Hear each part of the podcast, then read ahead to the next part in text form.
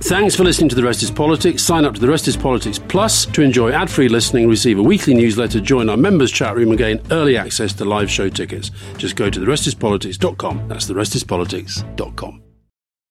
This episode is brought to you by Paramount Plus. Get in, loser! Mean Girls is now streaming on Paramount Plus. Join Cady Heron as she meets the plastics in Tina Fey's new twist on the modern classic. Get ready for more of the rumors, backstabbing, and jokes you loved from the original movie with some fetch surprises. Rated PG 13. Wear pink and head to ParamountPlus.com to try it free. This episode is brought to you by J. Crew. This spring, J. Crew is telling a linen love story. From perfectly rumpled beach cover ups and effortlessly sexy suiting to button up shirts from the world famous Baird McNutt Mill in Ireland, the new J. Crew collection is made to be shared, lived in, and loved for decades and generations to come. Shop linen like you've never seen it, and more new arrivals for spring 2024 at jcrew.com.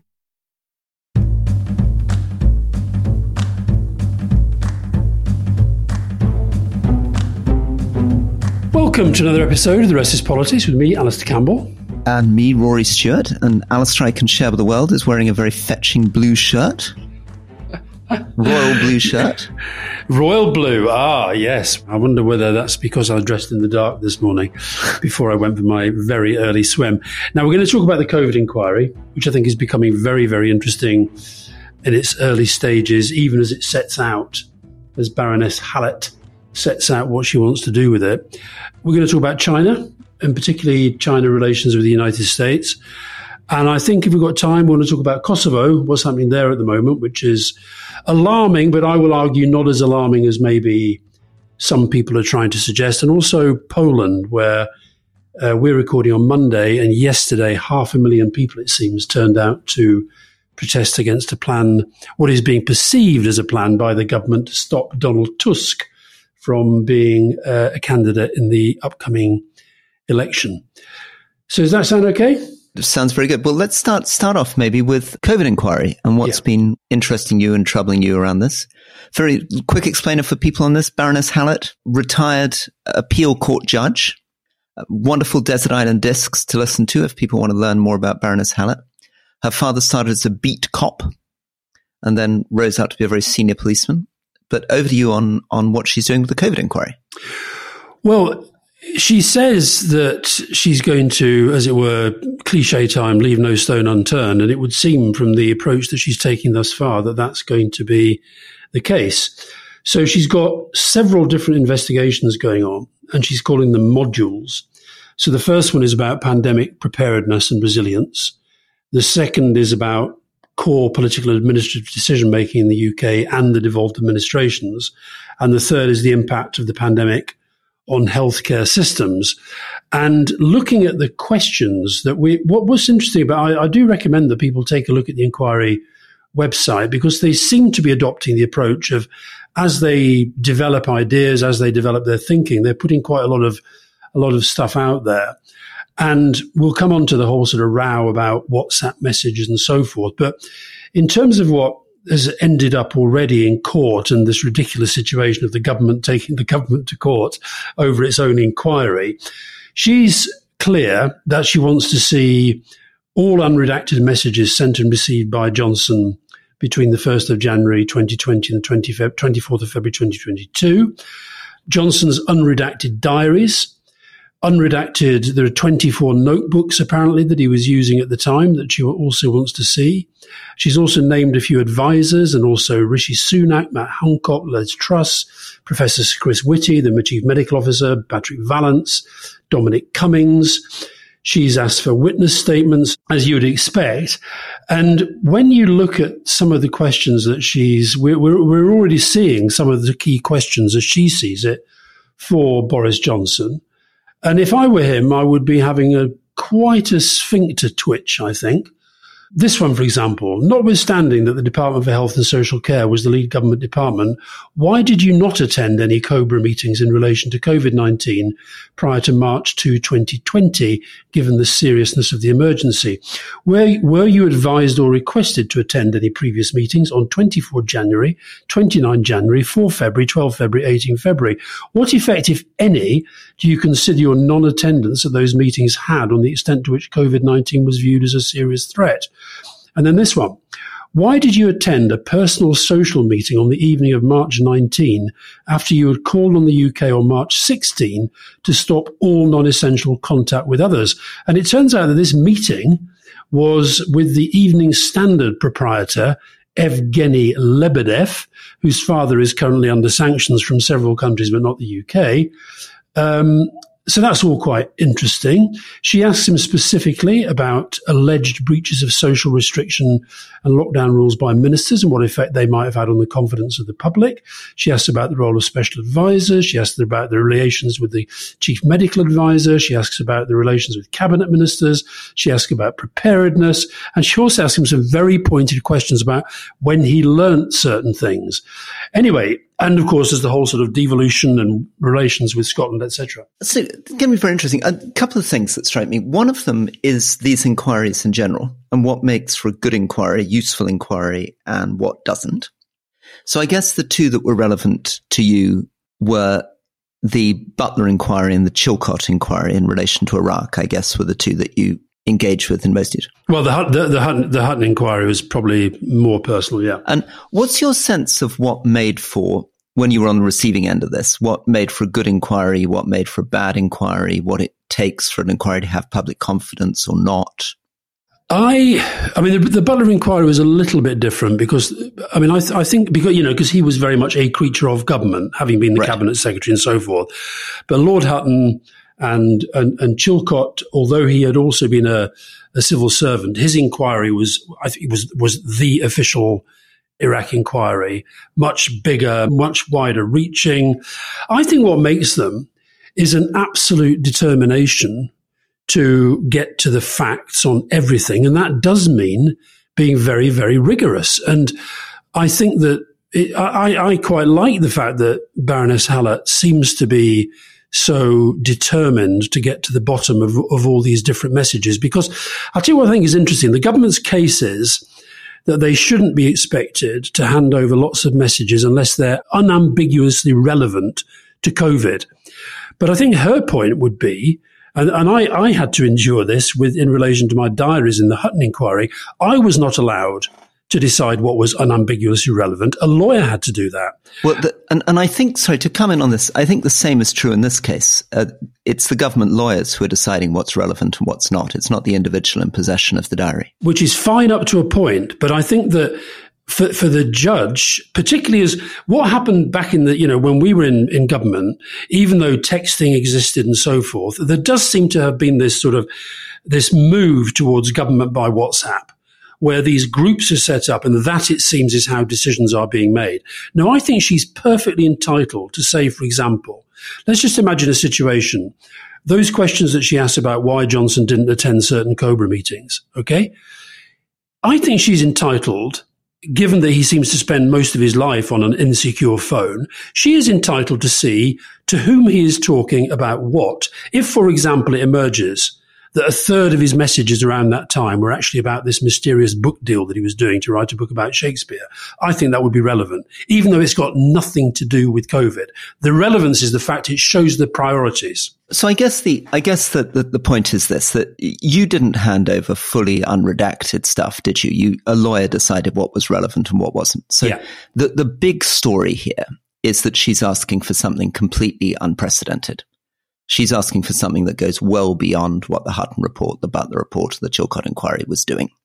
And so the government is, for better or for worse, and I'd probably argue for better, trying to get a clear legal ruling because the precedent set around this is incredibly important for the way that you do government. And they're trying to, I think, defend an important principle, which is that governments need to be able to correspond with each other without fearing that every single thing they say every off color joke, every reference to football is going to find its way into the public domain. Otherwise, basically you, you don't have any government. I mean, if, if every single meeting and every conversation you have is happening in public, you kill a lot of what makes, uh, unfortunately, I mean, I can try to illustrate this, but you'll know this from your own life. I mean, conversations have to be able to take place in private. And if every conversation you're having is taking place in the blaze of a media spotlight, it's very, very difficult to admit uncertainty, say that you're wrong, express any humility, ask stupid questions, or do any of the things you need to do. But all that is possible. All that, all that was possible at any time. What I think I sense she may be trying to establish here, I don't know, is that the nature of the means by which we were being governed at the time was not serious government. Now, I don't know that, but for example, what you what, what you just said there now, I mean, I, I looked up the guidance on government communications, and this is this has been updated because of new systems of communication, such as WhatsApp. Government communications belong to the Crown and must be handled lawfully. If you hold such communications, you do so on behalf of your department. Now, of course, you can have the idea that this judge is going to sort of take an exchange between Boris Johnson and his wife about their kids or something like that and put that into the public domain, I think is absurd. Every single person who is working at senior level on the inquiry is cleared to a pretty high security level. But uh, Alastair, let, let me let me challenge here. Let's go back to your own experience with the Iraq inquiries you didn't simply say, we trust these inquiries and we're handing everything over to them unredacted. You had lawyers go through and decide what was relevant or not before it was handed over. And they, and they, a, and wait a minute, no, wait a minute. And they, huge, no, wait a minute. And they had discussions with the inquiry as to what was relevant. The, the same's true here. Right. But, and but the, that can happen now. But, but the reason the government's seeking judicial review is she's requesting something that goes well beyond what's ever happened in any inquiry in the past she's essentially saying she's not going to get into a conversation about what's relevant or what isn't. She wants to see everything. She's basically saying that at the, the height of a national crisis, everything that the senior people who are meant to be in charge of that crisis do and say may be relevant to her inquiry. Yeah, exactly. And that's what's being, and, and that's, that's what's being challenged. So that's exactly what's being challenged. So they could have said the same to you over Iraq. They, they could have said to you over Iraq, every single thing you did on any policy area, anything to do with your personal life was relevant to the Iraq inquiry and you needed to hand it all over. But that wasn't what happened. The tradition in British government is that the lawyers discuss with the inquiry and then they go through and decide what's relevant and what isn't. It's a hugely different situation if you say they have a right to see everything and they will decide what's relevant and what isn't. Well, I just think that we, you have to wonder about the motivation. If that had happened, if that had happened with me, I would have felt two things. One, I would have felt that's a bit over the top, but I'd have had to go along with it, just as I had to go along with the process that I did. You wouldn't have had to go along with it. Your lawyers, the Cabinet Office lawyers, would have resisted. Well, they might. No, they would have. No, I, I, no, my, no. my, well, okay. My No, tell- suspicion no, no, is no, I'll tell you. that the government would have said at the time, you are setting a very dangerous precedent for freedom of information doing this, and we're going to take this to judicial review. No, on the contrary. On the contrary. Well, let me speak from the exact experience of what happened. On the contrary, Jeremy Heywood, senior civil servant, said, look, the Prime Minister has set this up inquiry up. He set it up under, a, uh, under an Act of Parliament which compels us to hand over anything that we're asked to give. And that is what we have to do. And I wasn't terribly happy about it. Tony wasn't happy, but that's what we did. And what's more, because of the nature of the discussions with the inquiry, I was reasonably confident that had I had to give far more, such as, you know, Rory got told off at school or, you know, Grace threw a tantrum or Callum, you know, told me to bugger off, whatever, that that would not in any way be deemed relevant. I would have, I would have had the trust for that. So I think the optics of this are terrible for the government, not because of a principled position on this, I think, but because actually they probably do have an awful lot that they want to hide. Because I suspect what she's onto here is that serious government, because we didn't have a serious prime minister, broke down. As to why it's Rishi Sunak that is pushing the hardest on this, if you were to believe some of the briefing that's going on against him, a lot of it, I suspect, from people around Boris Johnson, it may relate to some of the things that he was pushing, in particular, eat out to help out, and whether that was going against scientific advice, etc., etc., etc. So I think they've got themselves into a complete mess, and it's probably down to the way that Johnson was operating. I think that the right way to resolve this issue is what the government's doing, which is to go to judicial review and let an independent judiciary determine what's relevant, what's fair in this case or not. And I think that's an important principle. I don't think I don't think you can, in any legal situation, say we're entitled to everything and we'll decide what's relevant or not. Well, I, I, I, uh, maybe that maybe what's happened here then is that there's been a breakdown in trust in the institutions of government. I think that when we were subject to those inquiries, even though I think by all of them, Chilcot, Butler, and there's also the Intelligence Services Committee as well that I went to, and Hutton, I think we were put through our paces very, very rigorously. And I think there was a sort of sense of, well, okay, this isn't very pleasant, but at least we sort of feel there's a kind of institution, a sense of institutional trust here. But I think what may have happened is that what we've already seen, what has already been in the public domain, gives you cause for alarm about their honesty, about their transparency. And before, and, and, and the other thing I, I, strongly recommend, because of course it's easy to, to, put this in the context of lawyers and, and so forth and process. I was just happened to be in the car the other day listening to Any Answers. And I strongly recommend you can go on iPlayer or whatever it's called and you go to 20 minutes, 43 seconds on this weekend just gone, Any Answers where a woman called Philippa Bateman from Worcestershire is absolutely broken. And she tells the story of how her daughter was distressed. They were told by the police they couldn't go to see her because it was not deemed to be essential. The police would go to see that she was okay. The police took their time. They chased the police. Eventually, the police went and they found that their daughter had killed herself. And this woman was in tears talking about how she couldn't go to see her daughter. They couldn't comfort her. And then only three of them could go to the funeral. And they were told by the police that on that very same day, because of various things that were going on, they also had to clear her flat.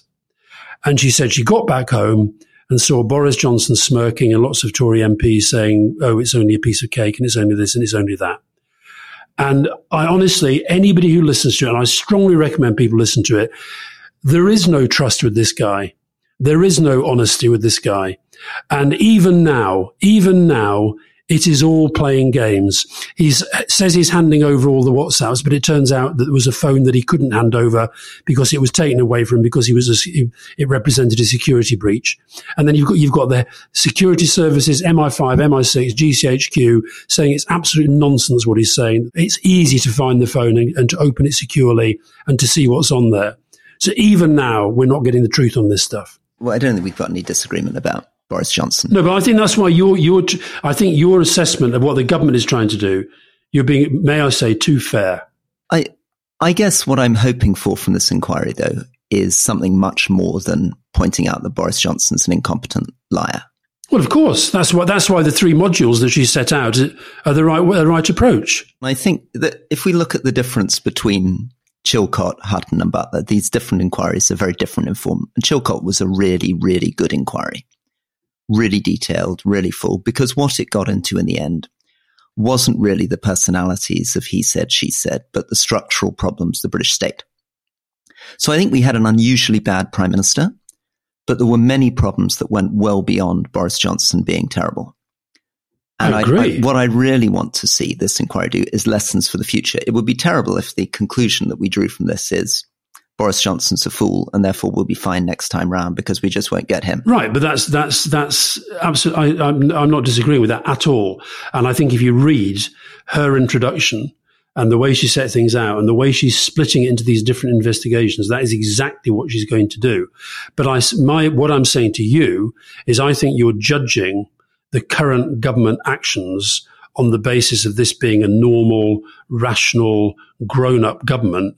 Whereas in fact, I think we will find that because of the rot at the top, that the systems of government simply weren't up to it but we'll see. But I, I, just, I just feel that the approach she's taking is the right one. I think the approach the government is taking is the wrong one because I think I, I have no doubt at all this could have been resolved without going to court. I just don't believe it couldn't have been resolved. And I think that the combination of a government that's worried about what's going to emerge because of all this sort of WhatsAppery, which seems to have taken over sensible government, and Johnson playing his games, I suspect is what's driving her to be as rigorous and and, and thorough as she is. Well, I, I definitely think the WhatsApp is a huge problem. And I think that's something that's changed a lot under Rishi Sunak. I mean, WhatsApp, I think, had just begun at the beginning of COVID and was completely out of control. You're totally right. They were running, it seems, when Boris Johnson was prime minister, almost everything seemed to be happening on WhatsApp.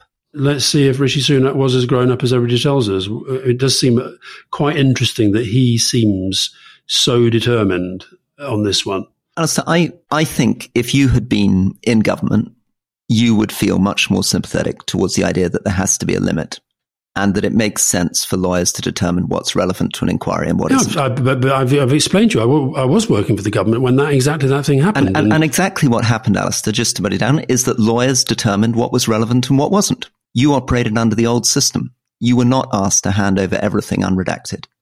Everything unredacted was seen by somebody in that Correct, process. and the same is true here. It's all well, seen well, by the it? lawyers. It's exactly the same. As, it's no, exactly it's the same as what happened with you. The difference is is that the judge in this case is asking for something that neither Hutton, Chilcot, or Butler ever asked for. Well, we're not going to agree on this. Let's just let's just move on. Okay. So I think one of the big issues that we should be looking at this week is US China. We've just come out of the G7. Fumio Kishida, the Japanese prime minister, has now announced that he's going to increase defense spending to 2% of Japanese GDP. And Japan is now the third largest economy in the world. And that will mean that it will end up with the third largest military in the world. It's going to be a very, very substantial force. And this is essentially about the US trying to create a very, very strong coalition of which the cornerstones are Japan, South Korea, potentially the Philippines, and then other factors, Australia, Britain, and others, as a counterbalance against China. And it's getting very, very tense because you're beginning to see rhetoric coming out of the US, which sounds very much like you're with us or you're against us. And most countries in the world do not want to be forced to choose between the US and China. It's true of countries like Singapore. It's true even of India, which is playing a very complicated game in relation to the US China relationship. Many ways it's tending towards the US, but remember over Ukraine, it's buying oil from Russia. It's continuing to get arms from Russia. And this has become, I think, for US foreign policy, their number one driving objective. It's, it's building up with some of the same momentum that you saw the neocons building with their Middle East policy in the early 1990s. China is now presented by both Republicans and Democrats, their number one adversary. And the screws are now going on. We saw this with our Hillary Clinton interview on leading and her very dismissive references to Macron. We can see it with huge anxieties from the US over the EU. So I guess one question that, that we need to get to is, is it too late for the US? Are they trying to form the sort of alliance they formed against Saddam Hussein or that they tried to form against the Soviet Union, but in a completely different situation because they're dealing with a country that is such a huge percentage of global GDP that, that it's too late to pull it off? You mentioned Singapore there, and of course, I think right now, I think it's still going on. I don't know if you've been in the past to the the Shangri La conference. I, I was at it a few years ago, and it's one of the big international defense gatherings. And yesterday, General Li Shangfu, who's the Chinese defense minister, he made a pretty significant speech. And if you were to really to sort of boil down the headline, he was essentially saying, mind your own business. And, and also was very interesting is that he was saying that he's, he's met, I think, 11 defense ministers or leaders of the defense infrastructure in 11 other countries while, whilst he's been at this Shangri La summit. But he turned down a request to meet Lloyd Austin, who is essentially his opposite number from the United States, which they, they apparently had a sort of brief handshake, uh, but that was pretty much about it. Literally just sort of meeting in a, in a corridor. And there's, and, and Lloyd Austin's speech focused, as did the Canadian defense minister, their speeches focused on these kind of what they call the, these incursions and what they call dangerous incidents that are taking place of in the air over the South China Sea. And meanwhile, the General Shangfu, the Chinese defense minister, he was focusing on a situation where an American ship, he says, was in a place that it shouldn't have been, and the Chinese ship cut in front of it.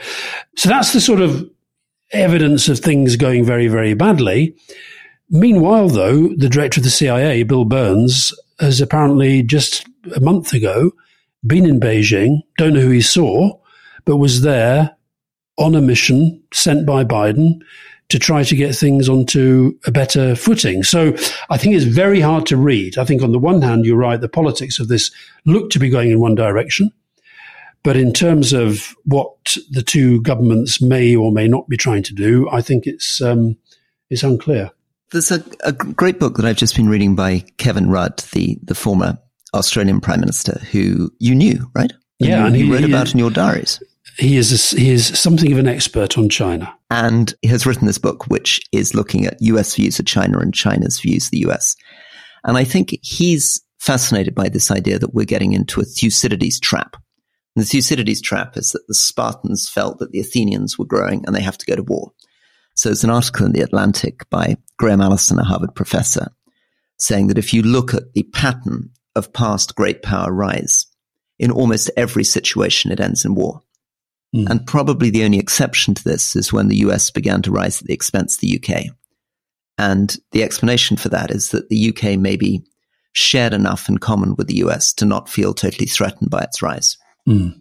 But I think what Rudd is very good at is the culture clash between these two countries, that they see each other in totally, totally different ways, that China sees the US in terms of betraying them, giving their territory to Japan after the First World War, not helping them against the Japanese during the Second World War, playing silly games, balancing them against the Soviet Union for US interests in the 70s, and basically think that America is entirely cynical. They don't believe America's statements about democracy and human rights and free trade. They think that America is just out for its own national self interest. Mm. Well, no, the, the, the, the mutual suspicion is clearly intense. And you also have this sense that just as the Americans often would say that they can't reward the Chinese by the sort of diplomatic status that they would normally take for granted. I think now you see the Chinese doing something similar. I mean, I, I think it's pretty remarkable that, that Shang Fu says, no, I don't want to have a meeting with Lloyd Austin when they're both literally in the same hotel building. Um, with all this sort of stuff going and, on. And, and the US ambassador, Nick Burns, in Beijing is really struggling to get meetings. Whereas there's a, there was a huge piece in the FT at the weekend about Elon Musk and uh, Jamie Dimon, the banker, who were both in Beijing last week. As, as I think as the FT reported, that the Tesla and Twitter boss had more ch- top level Chinese meetings than most of the Biden administration official, officials have in recent months. Although Jake Sullivan recently met um, his opposite number. And again, it wasn't advertised. It sort of emerged after the event. So I guess it's these things that are going on at various levels. But the, I, the, the, what you were suggesting from Kevin Rudd's analysis is there's a danger you end up on a kind of automatic journey towards conflict. And I've just, just come from engagements with people who are very close to the Biden administration um, over the last three, four days. Did you get a bid in for leading with Joe? I did not manage to get a bid for Joe. Okay.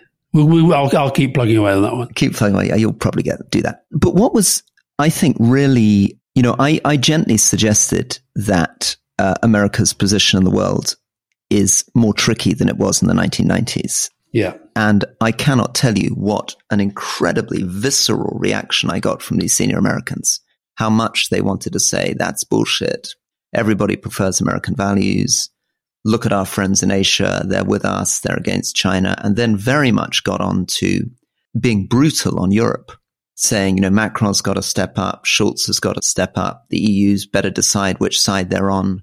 And they were getting into the details of what exactly Macron had said in his Politico interview, where he'd seemed to be uh, pretty ambivalent about defending Taiwan. I mean, I, so I do feel that somewhere within Biden, Jake Sullivan, Tony Blinken, and indeed the broader Washington world is a very, very, very strong sense that they now have to build a whole coalition against China. Mm. And it's a very difficult time to do it because in many ways, obviously Europe is distracted, deeply involved in the whole question of Ukraine. Mm-hmm. The, I, I, the, other thing I, I, noticed this week was was a, a report on U.S. China trade, and it said that the Ch- China is going to account for less than half of America's low cost imports from Asia, as companies are going to other places like I know Vietnam, Indonesia, and, and that's that's reduced from that's way a significant reduction. Yeah, absolutely. You know, there's a, there's a there's a graph that shows Mexico on the rise and, and as a share of U.S. goods imports, and China, you know, quite a significant fall. which I guess is, I don't know, is related to the politics, I guess. And yet, when he was at um, the G7 in Hiroshima, the, the one thing that Biden did say, he said he was expecting an imminent thaw in relations. Now, whether that was just because he wanted to say that, or whether he was hoping that the, the, the Bill Burns trip, which by then had happened, was going to lead somewhere. But I have to say, if you read um, General Shang Fu's speech in Singapore, then there wasn't much sign of it. I don't think there's much thought. I think two, two, two final things. It, within the EU, there seems to have been this move from talking about decoupling from the Chinese economy to realizing they can't do that because 50% of the profits of European automobile and luxury goods manufacturers are made in China. Yeah. Towards now talking about de-risking instead of decoupling, that they're yeah. just too integrated into the Chinese economy to imagine decoupling. Yeah. And then within Britain, we have this very weird thing happening within the Conservative Party, which is you've got Liz Truss flying to Taiwan, making these incredibly aggressive speeches saying, you know, even if we have to give up on Chinese cooperation on climate, we've got to accept that, you know, we have to confront China. Iain Duncan Smith attacking Rishi Sunak for not being critical enough of China in the national security strategy. And I guess a, a, a real difficulty for any government in Britain, which is Britain's economy is not in great shape. Trade with China is going to be increasingly important. And working out how you position yourself to China is going to be really important for Britain's economy. Mm. I wonder if um, Rishi Sunak tried to stop Liz Truss making that visit. Looking at um, Bill Burns' previous special missions on behalf of Biden, it's not the most encouraging track record if we think that he's there trying to get better relations with Beijing, because he was the guy, if you remember, who was sent to Moscow in conditions of secrecy to try to persuade them, Russian officials against invading Ukraine. And then the other job he had was to try and persuade Nancy Pelosi not to go to Taiwan. So, um, well, so fi- final thing just before we go to the break then. So I think my sort of summary of this is that the US, as it tries to make allies, is in a difficult position. I think a lot of Africa now is not going to come down on the US's side against China. I think the Middle East, Saudi in particular, is signaling a much warmer relationship with China. Latin America, most of the more leftist governments in Latin America are likely to be more on the Chinese side. And in any case, China owns $200 billion worth of Latin American debt at the moment. And with the rest of Asia, I think it's far from clear that people want to be forced to choose. So I think the US may find this a very, very difficult coalition to sustain. Mm.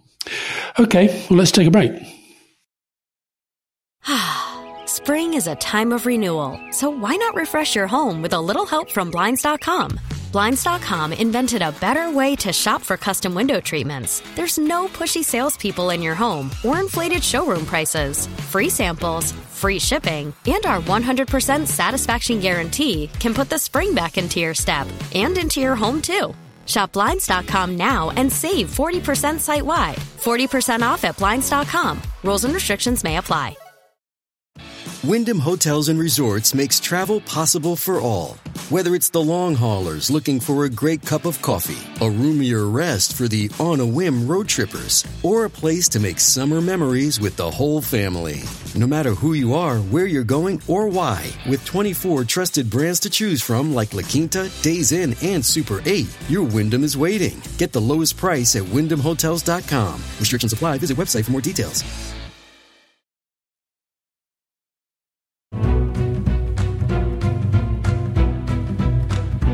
Welcome back to the Rest Is Politics with me, Rory Stewart. And me, Alastair Campbell. And you've just done a brilliant interview on leading, which anybody can search typing Mary McAleese leading into into your podcast. Tell us a bit about that interview. Well, she was she was absolutely wonderful, and there's a there's a lot of love for her in some of the responses we've had.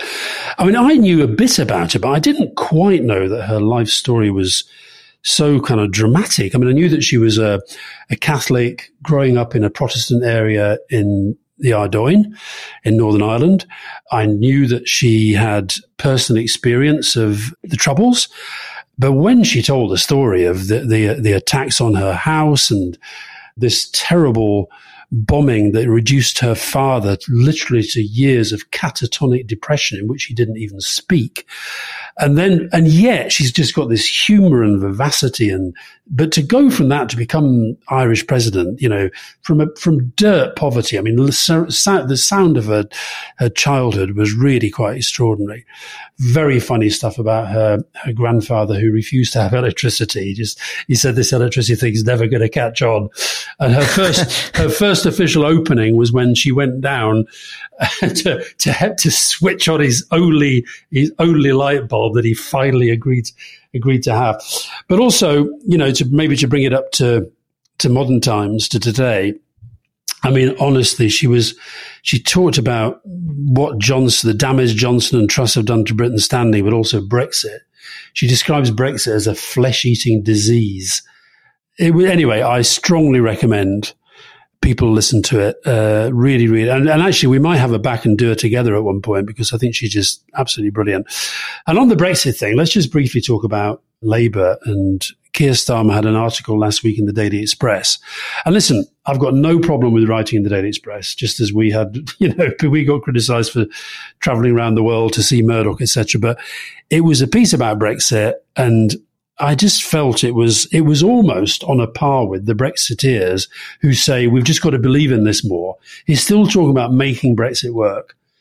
He's going through the things, the areas where Brexit is not working, but I do, I just don't understand the politics of this right now. I'm afraid the mood on Brexit is moving to a very different place, I believe, and so he's obviously thinking, well, I've got to keep these people happy who voted for Brexit. I'm not going to tell them they're stupid. I'm going to tell them that we did the, they did the right thing and I understand why they did it.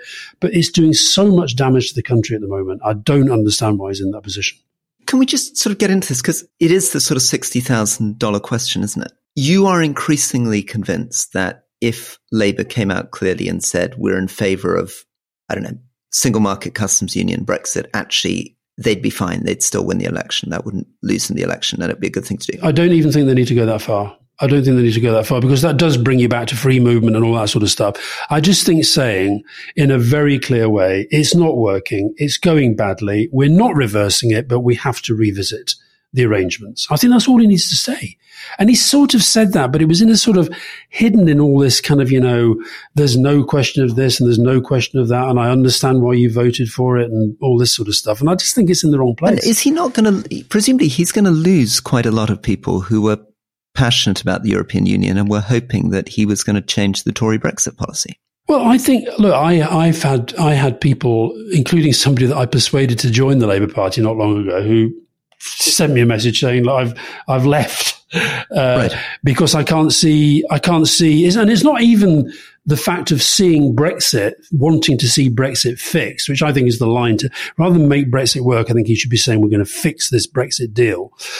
I think it's also this sense of the the positioning all being about the kind of leaning into the right as opposed to what the Labour Party really, really stands for. And I also, I have a little bit of a concern. I know you were interested in this situation up in the Northeast with the Jamie Driscoll, who's the, the mayor up in the north, Metro mayor up in the Northeast. And, and just, just to explain to listeners, Jamie Driscoll, Metro mayor, but the local Labour Party has decided he cannot stand in the forthcoming bigger mayoral elections. And this is something that's caused real ructions, including Andy Burnham, the Mayor of Manchester writing in and defence. And Steve Rotheram, Liverpool. Steve Rotheram, Liverpool. And also actually the, um, one of Liz Truss's big allies, Simon Clarke, saying he found him a really good mayor who had the interests of the region at his heart, who wasn't particularly political or ideological. And he thought, so he's got conservative defenders too. It's a very strange. I mean, he's been a popular bipartisan figure. Well, I think that what's going on here is that one of the things that the, the Labour Party under Keir Starmer is determined to show is that it's moved on from the Corbyn era, rooting out anti-Semitism, etc., etc., etc. So far as I can work out, the the sin that has been committed has been to share a platform with Ken Loach, the film director. Now, Ken, Ro- Ken Loach is, you know, he's, he's a brilliant filmmaker. Uh, he's he, including he's made some brilliant films set up in the northeast, which I think was one of the reasons why they did this event together. Yeah. But he does have something of a track record on the whole. Pro, you know, zealously pro Corbyn, anti-Semitism, yeah. etc. All that, all that space.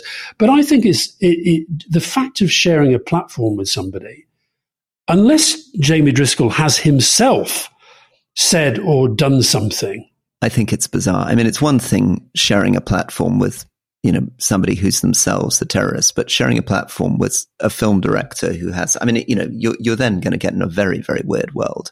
Ken Loach was a big endorser of my Iraq book. You, you will be not very astonished to hear. So he's all over my book. well, I'm so sure I'm, that, I'm, a big, big fan of Ken Loach as a result. I'm sure that Ken Loach um, would be, you know, would, would, would see me in, as being in the sort of war criminal category. But I see Ken Loach as somebody who is a brilliant filmmaker who has a lot to say about the state of the world, whose views of politics and a lot of what's gone on in the Labour Party in recent years I profoundly disagree with. But I would happily share a platform with Ken Loach. Yeah, exactly. I, and, and, I, and I wouldn't be expect to be expelled from the Labour Party, of which I, I'm yeah. not currently a member. But where which I were expelled. I, I would not expect to be expelled just for, you know, if we were, let's say we were to get him here on leading. I mean, does that? I don't know. Where do you draw the line on this sort of stuff? Well, no, we, we got Gerry Adams on leading. Well, and, and, and, as you know, Rory, I had met Gerry Adams many dozens of times prior to that, including when there was a vague suspicion that he might have been involved in terrorism, you know. Can they reverse this decision? Is it too late? Uh, I don't know what the processes are, um, but it does seem a bit odd. It, it's very interesting that he's had such a, because Andy Burnham's not from the Corbyn left. And as I say, conservative MPs in the area also rate him. So it seems a very Mm. Very unfair yeah. thing. I don't know him well, um, but I mean, look, I think he's definitely on the sort of Corbynista wing yeah. of the Labour Party, and, and, I, and I, I know there's sort of you know the, the, kind of people like John McDonnell have been out defending him, which is fine. And he, he's been going on picket lines. He thinks he may be in trouble because he appeared on a picket line, but again, that's a bit weird to, well, to start not allowing a Labour mayor to appear on a picket line. Seems yeah, and also mad. if we're going, if we're serious about devolution, we're going to have different characters and different people. So, no, I think on uh, as you know, Rory, I'm not. I, I, I desperately want Keir Starmer to win. I really want Labour to. To, to win the next election, but these this was two things in a week that, that I was not terribly impressed by. Well, I'd like to pay tribute to you for being non-tribal and, and unlike you, unlike the, you on the COVID inquiry. unlike my inquiry. massive tribal defence of the government's position on the COVID inquiry. now, should we go to another? Should we go to another place that that, yeah. that I'm deeply concerned about? In which I think you we can see the two of us. Um, you playing the role of Aleksandar Vucic and me playing the role of Albin Kurti. so we've got, so here we are in, in Kosovo. And this is actually something we covered in quite a lot of detail. Actually, I think thanks to you, you made us do this a few few months ago. Yeah, and we talked through the fact that we thought there were very very serious risks um, in northern Kosovo, and indeed they have been revealed in very dramatic form. Mm. And this goes to big big questions of peace, of Serbia's continuing relationships with Russia, of whether or not these countries can join the European Union and whether by joining the European Union you might be able to resolve some of these tensions. But the immediate tension at this moment is that the majority of the population in these particular districts in northern Kosovo are ethnic Serbians rather than ethnic Albanians. They boycotted the local elections and people with a few hundred votes who were voted for only by the minority Albanians were then imposed as mayors. And this has then caused this violence, and NATO's had to deploy troops. And the general sense, I think, which we talked about a few months ago, is that Albin Kurti, the prime minister, the prime minister of of, um, of Kosovo, is somebody who was welcomed because he was seen as less corrupt, more idealistic, cleaner than his predecessor, but has turned out, unfortunately, along with that idealism, to be very, very unbending and quite absolutist. And this pushing to get these mayors installed seems to have been a very, very provocative, unwise, mm. daft well, act. that that that is a view that the Americans have expressed. Uh, it's a view that the European Union has expressed, and also my friend Edi Rama. I don't know if you saw. He did a long interview on the BBC about this the other day, and he was he was saying actually that this is not as serious as it looks, provided that both Kosovo and Serbia get back to the deal that they did back in, I think it was March, where essentially, and, and this was quite a big, this was quite a big breakthrough, I think, when uh, Josep Borrell, the European foreign policy chief, he, he, he spent 12 hours in talks between Vucic, the president, um, who looks nothing like me, by the way. Uh, and he he was, however, he was, however, previously a minister of information. That's, that's why true. Was drawing the ta- the tasteless comparison. Yeah. And, uh, but, but he's and he's also very tall. He's one of the few world leaders who's significantly taller than I am.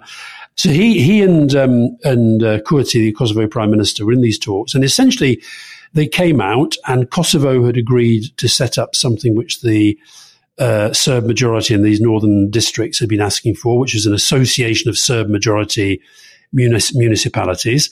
And Serbia had said it would, quote, not object.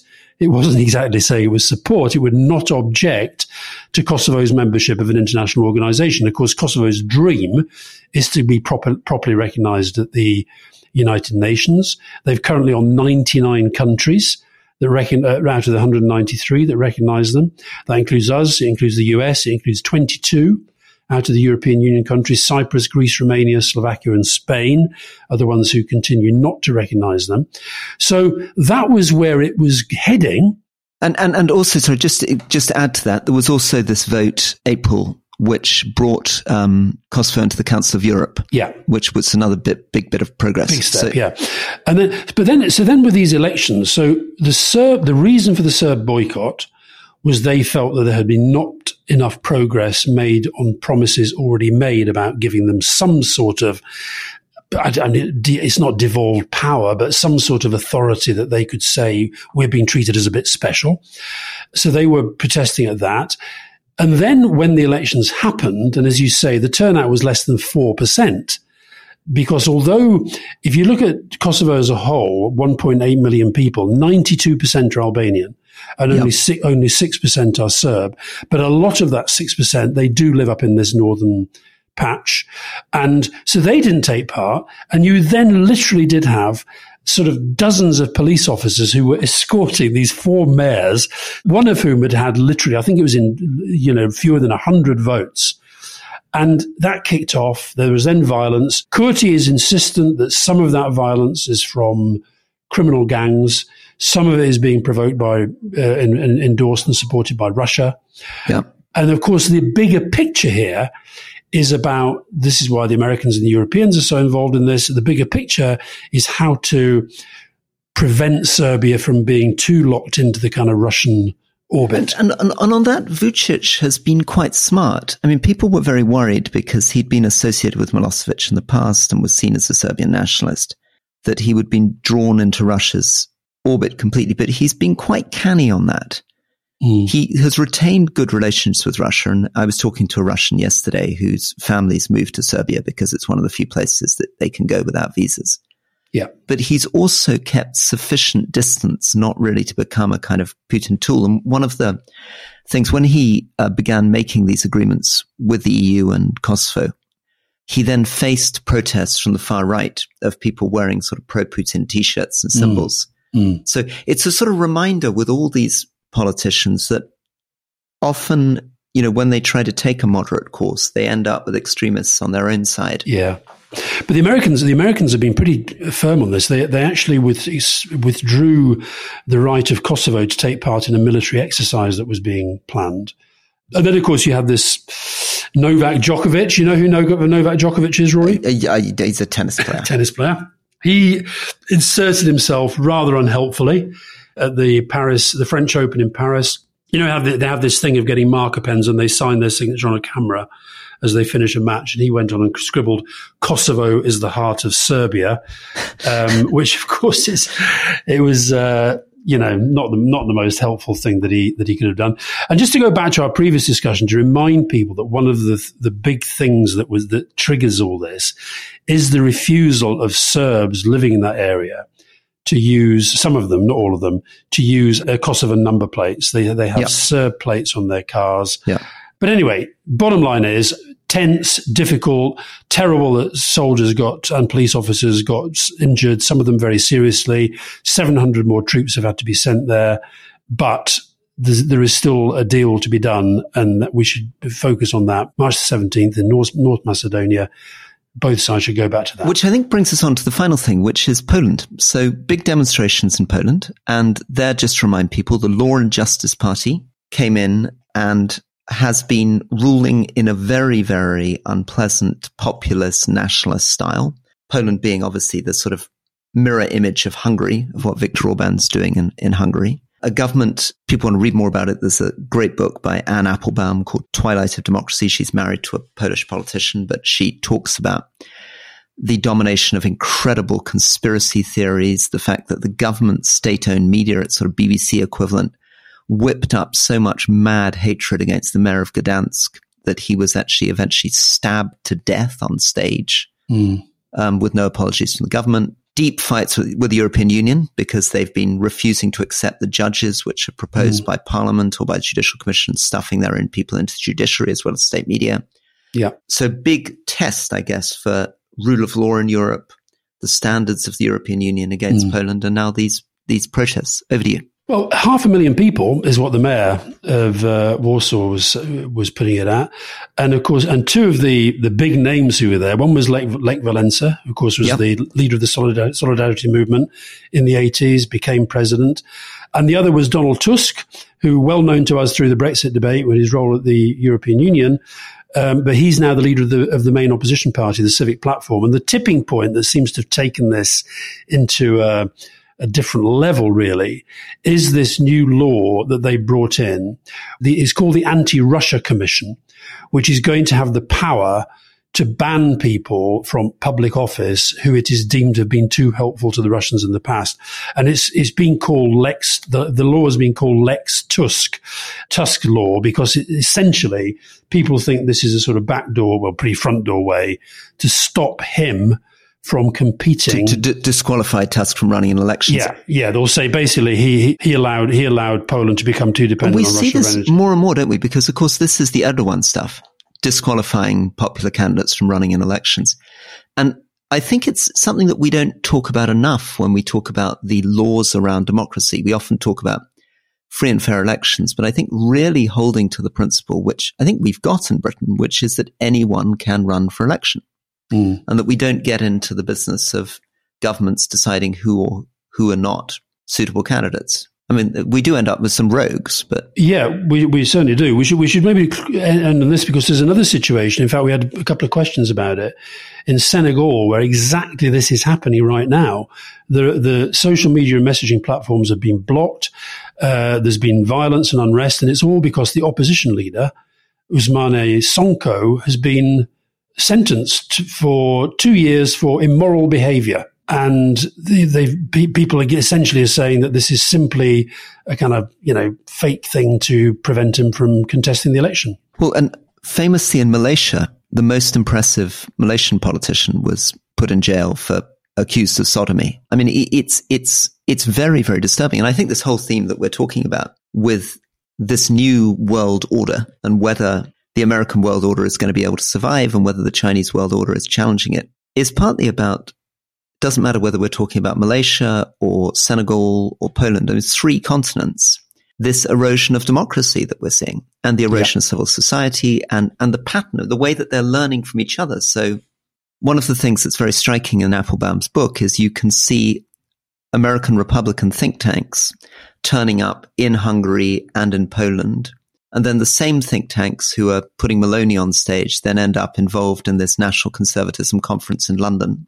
Mm. And there's a sort of playbook which Steve Bannon used to be very, very explicit about and, and which will become much, much worse with two things. If, if Trump gets back in the States and if Le Pen wins the French presidency, mm. we're going to see a much, much worse version of this. Absolutely. And by the way, I have to thank your constant plugging of Al Jazeera. I didn't know about this Senegal situation until I was watching Al Jazeera. As of the last, last night when I was watching it, 15 people have been killed in the violence. Can I, speaking of plugging, remind people that, but what can I do? is currently out and selling. Um, but take take take opportunity from that to plug the fact that I will be launching my book if anybody would like to come. Before you go, before you go on, before yeah. you go on, yes. it's called Politics on the edge. That's beautiful. I love the way you do that. It's like, it's beautiful. Um, so second and third September in Manchester and London, if anybody would like to come along, and uh, details on the website of something called Fane, F-A-N-E. Is it, what is it, Old Trafford and Wembley? Uh, it's, uh, I wish Old Trafford and Wembley. It's called the Lowry in Manchester and the Barbican in Barbican. In oh, that's pretty cool. The Lowry's cool. And the Barbican's quite cool. cool. Yeah, yeah, got yeah. a music, music venue in it. Yeah. yeah that's all right. Cool. Excellent. Thank you very much. Thank you, Alastair. Beautiful shirt. Very envious of it. Thank you. And uh, look forward to speaking soon.